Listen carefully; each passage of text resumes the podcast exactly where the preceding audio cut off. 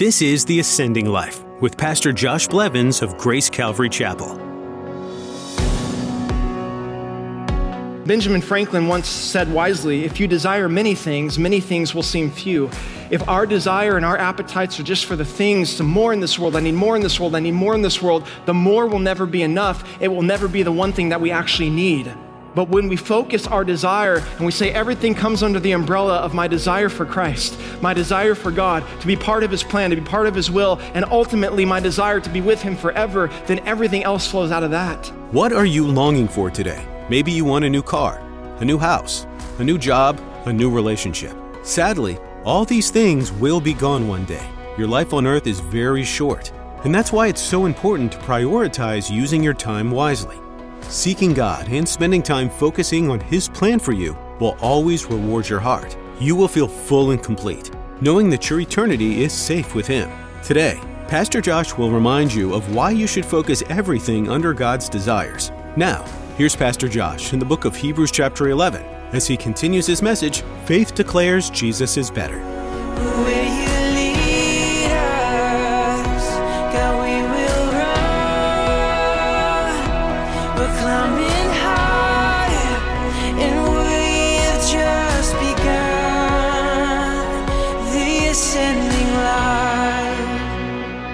Perhaps you've heard the story of pioneer missionary Henry Morrison. Henry was returning to the States after 40 years of serving God as a missionary in Africa. He was on board the same boat as President Teddy Roosevelt, who was returning from a safari in Africa. When the boat docked in New York Harbor, a huge reception of people and photographers and press were there to meet the president.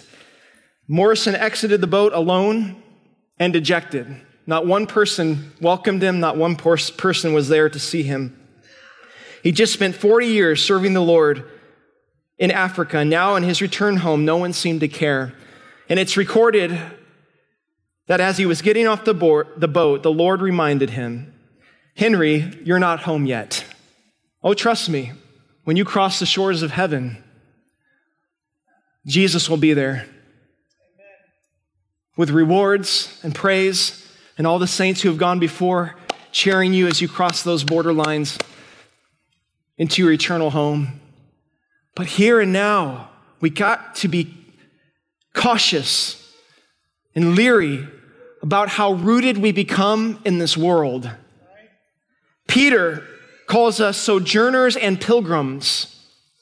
Philippians 3 tells us that our citizenship is in heaven, from where we wait eagerly await the Savior, the Lord Jesus Christ. Our citizenship, we are merely passing through. And what does it look like for us to embrace and confess our temporary status here in this life? Well, what I think that looks like is that to embrace and confess that this is not my home is an act of surrender. It's saying, Lord, my will, I surrender to yours. My money, I surrender to your purposes. My home, my family, my ambitions, my dreams, I put them all under the umbrella of your authority, of your plan, because by faith I believe that being in the center of God's will in danger is safer than being out of God's will in the security of the world.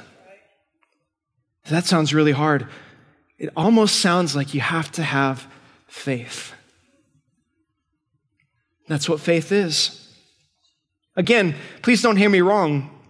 Faith doesn't demand that we not enjoy life or that we get rid of all of our comforts or that we don't pursue what's best for our families or our finances. No, faith always stewards everything wisely, but faith always subjects our worldly pursuits under the authority of our King. Seek ye first the kingdom of God and his righteousness, and all of these other things shall be added to you. Jesus said. Our third characteristic of faith is that faith, true faith, doesn't look back. True faith doesn't look back. Look at verse 15. And truly, if they had called to mind that country from which they had come out, they would have had opportunity to return.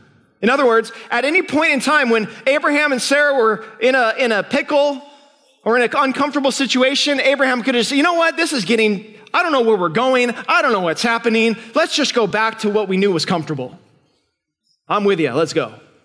At any point in time, Moses and the people of Israel could have gone back to Egypt, and the people of Israel actually were demanding several times take us back to Egypt. This is better.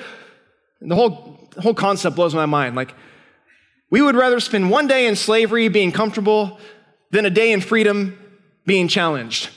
By the way, I think that's a major deception the enemy's still using in our culture today.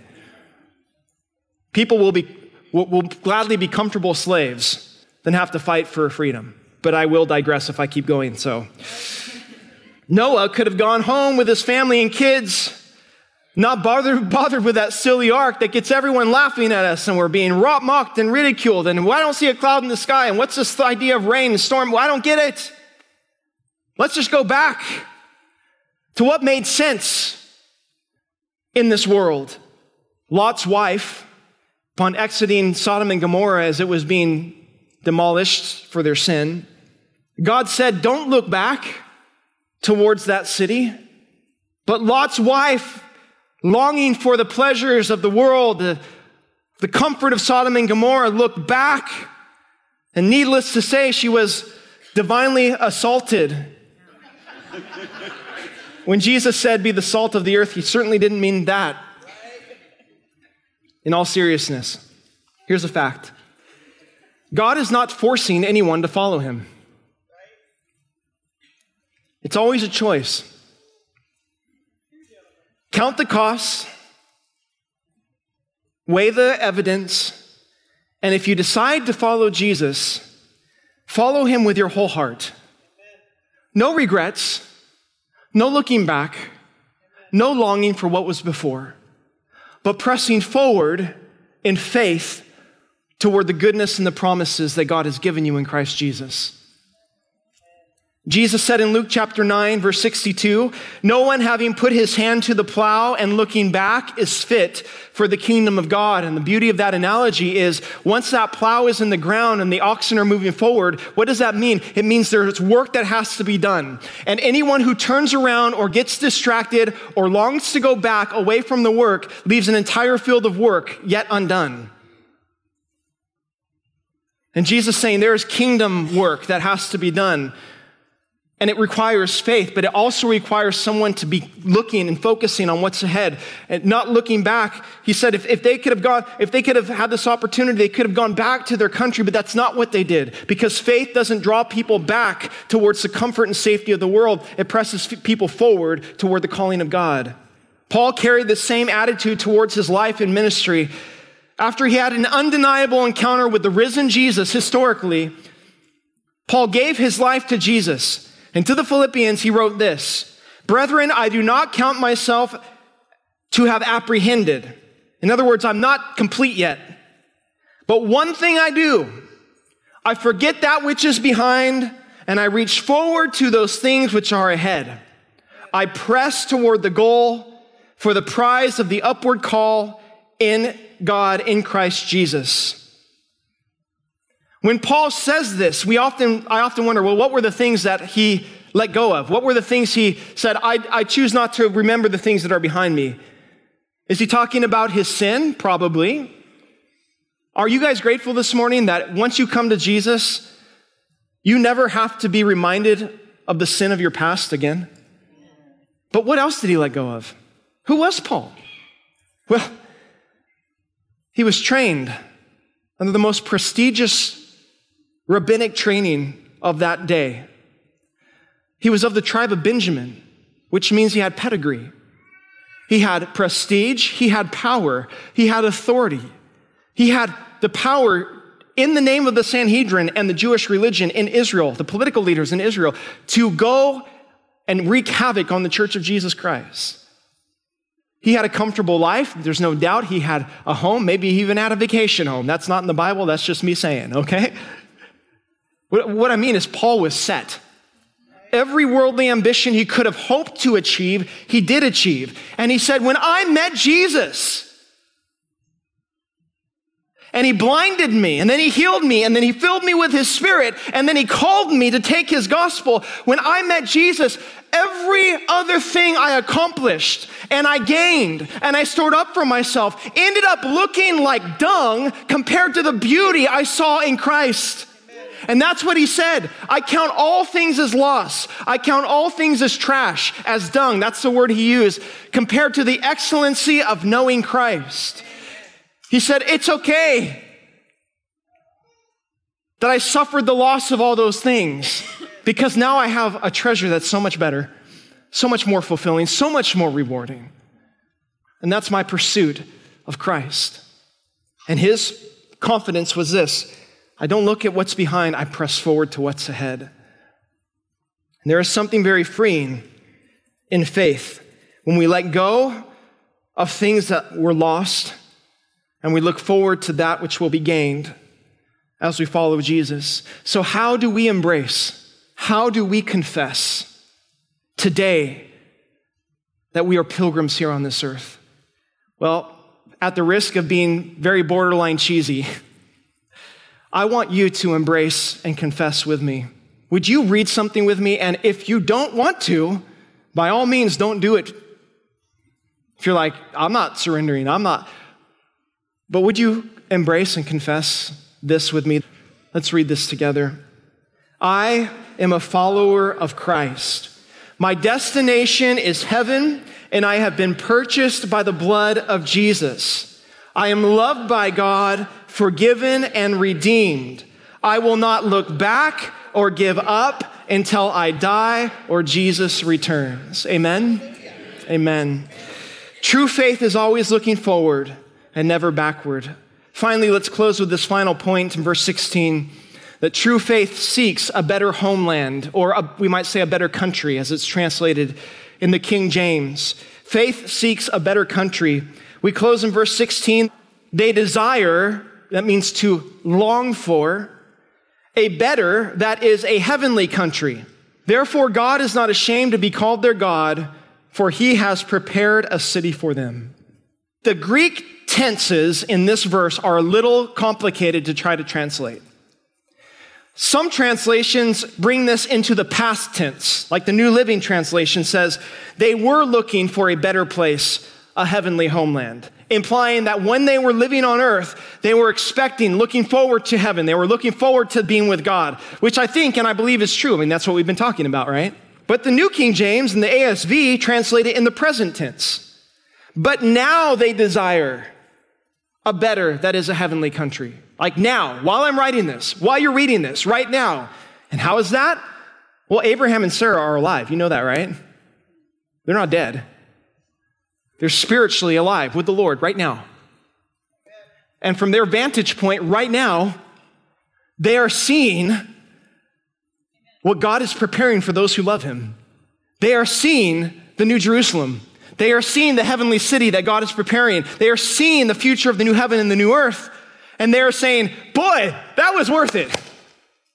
So whether it was past tense or present tense, I don't know. It all is yes. It's all true. One day when we're in heaven, one day when we're with Jesus, we're going to say, you know what? That was all worth it. That was all worth it. They knew that what God has planned for them later far outweighs what the world can give them now. God has a better city prepared for them. And notice he says he's not ashamed to be called their God because they were not ashamed to, to embrace and confess by faith God in the midst of their world. God is not ashamed to embrace and confess them as his children. But notice this word longing. They longed, I love this word, they longed for a heavenly homeland, for a better country.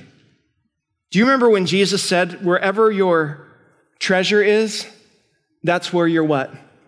Heart is. In other words, you live for what you long for. You will live for what you long for. If we desire heaven, we will live for heaven.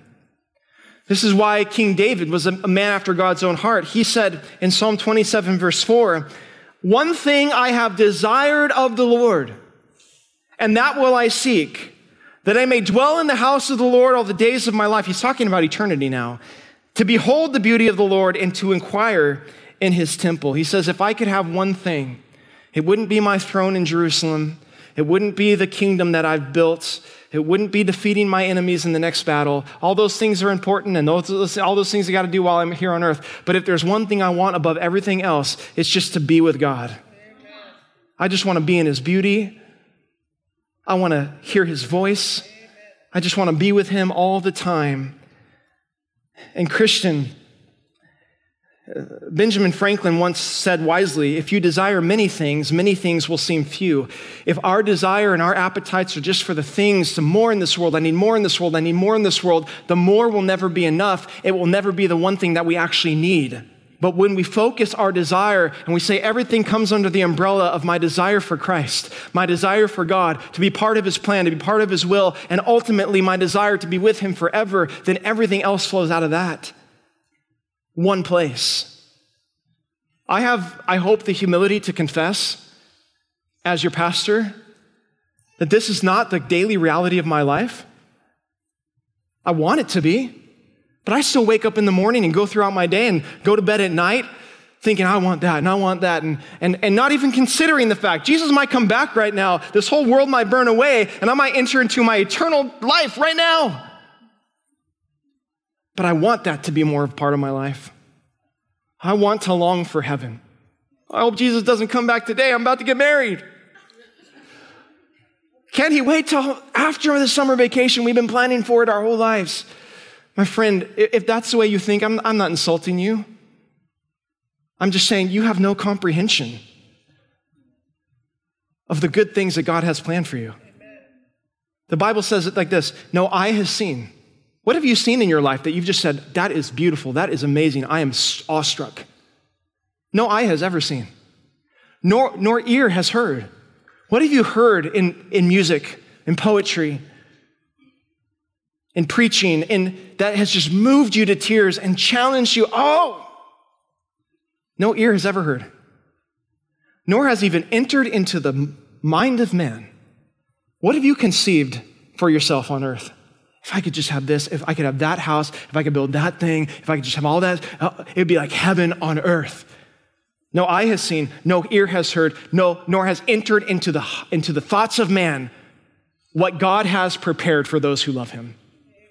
Everything you've seen, everything you've heard, and everything you've ever thought about for your life is peanuts compared to how good what God has you to see, what God has you to hear, and what God has you to experience when you are with him forever. I'll end with this point. We need to increase our diet, our spiritual diet for heaven. I mean, we can all be honest on earth. It's much easier to be attracted to foods that taste good rather than that are good for you. Maybe I'm the only one who struggles with this, but by the way, whoever keeps putting a box of Twinkies at my office every week, you need to stop. I said something in a sermon one time about Twinkies being good, and I get a box of Twinkies anonymously at my, at my office every week. I won't tell you if I'm eating them or not.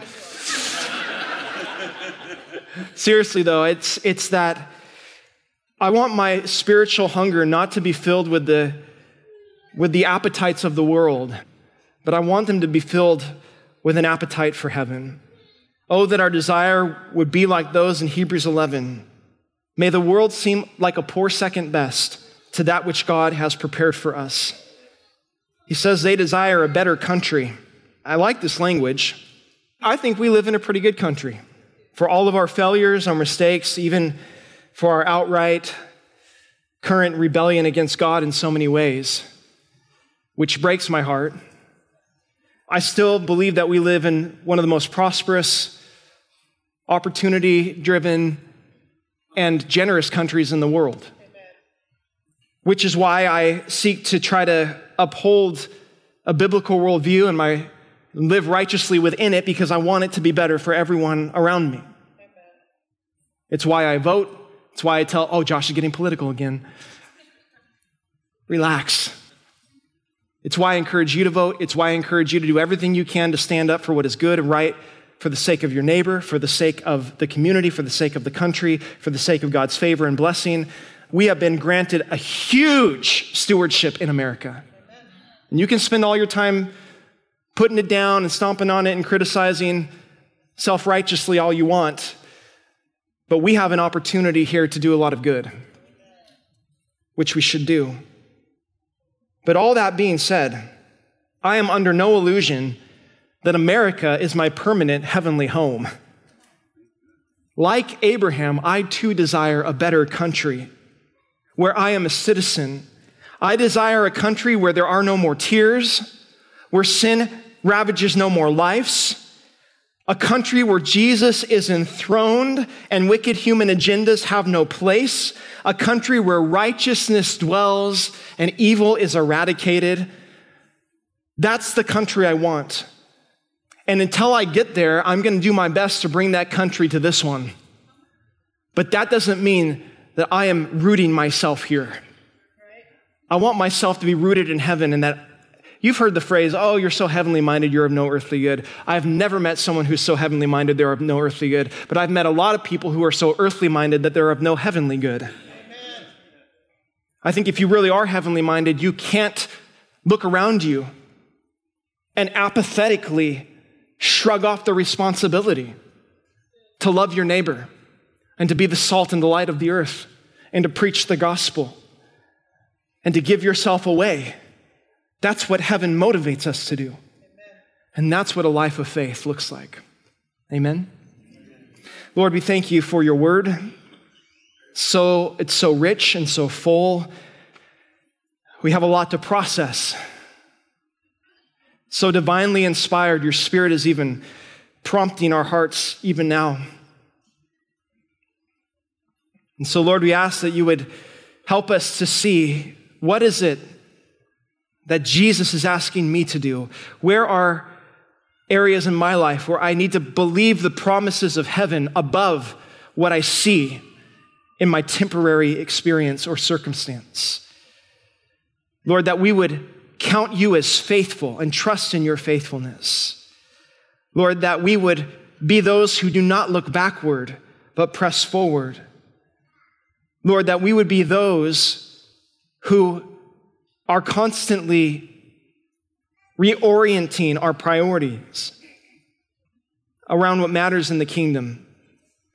And Lord, we, we too say with that man in the scripture that we believe, but help our unbelief. Help us in the areas where we need an infusion of power from your spirit and encouragement from your word. Would you lift us up would you cause our trust and our hope to be anchored in you? This world and all that, that is in it is passing away, the form thereof. But your words will never pass away. Your truth will endure forever. And we look forward, Lord, to the day that we will see and experience and know that very reality. But until then, Lord, we ask that you help us to live a life of faith and not by sight. We pray you be with our church. We pray that you would establish us in this community. We pray for the lost of our community, those who are wandering in darkness and expressing the pain and hurt that's in their life in various sinful ways. We ask that the light of Jesus would come on them, and that's not some spiritual type of prayer. That's where we ask that the light of Jesus would shine on them through us. Help us, Lord. In Jesus' name, amen. This has been another edition of The Ascending Life, a ministry of Grace Calvary Church with Pastor Josh Blevins. Thanks for tuning in as we study the book of Hebrews together. If this teaching blessed you in any way, we'd love to hear from you. Give us a call at 816 279 2090 and let us know more about you and what we can join you in prayer for. That number again is 816 279 2090. Or you can connect with us at theascendinglife.com. We're so glad you've been listening today to The Ascending Life. But we want to make sure this isn't your only source of spiritual nourishment. The Bible urges all of us to get involved in a local church, not just for the benefit of the body of Christ, but also for your growth on your own faith journey. If you live in or are visiting the St. Joseph area, we'd like to personally invite you to join us at Grace Calvary Church. We meet each Sunday at 8 and 10:30 a.m., and we'd love to have you join us you can expect a time of fellowship, including worship and Bible study. For directions and more about Grace Calvary Church, visit our website at theascendinglife.com. Again, the website is theascendinglife.com. We hope to see you there. Our time with you today is coming to an end, but we're so glad you tuned in to today's message from Hebrews. Be sure to join Pastor Josh next time to learn more from God's Word, right here on The Ascending Life.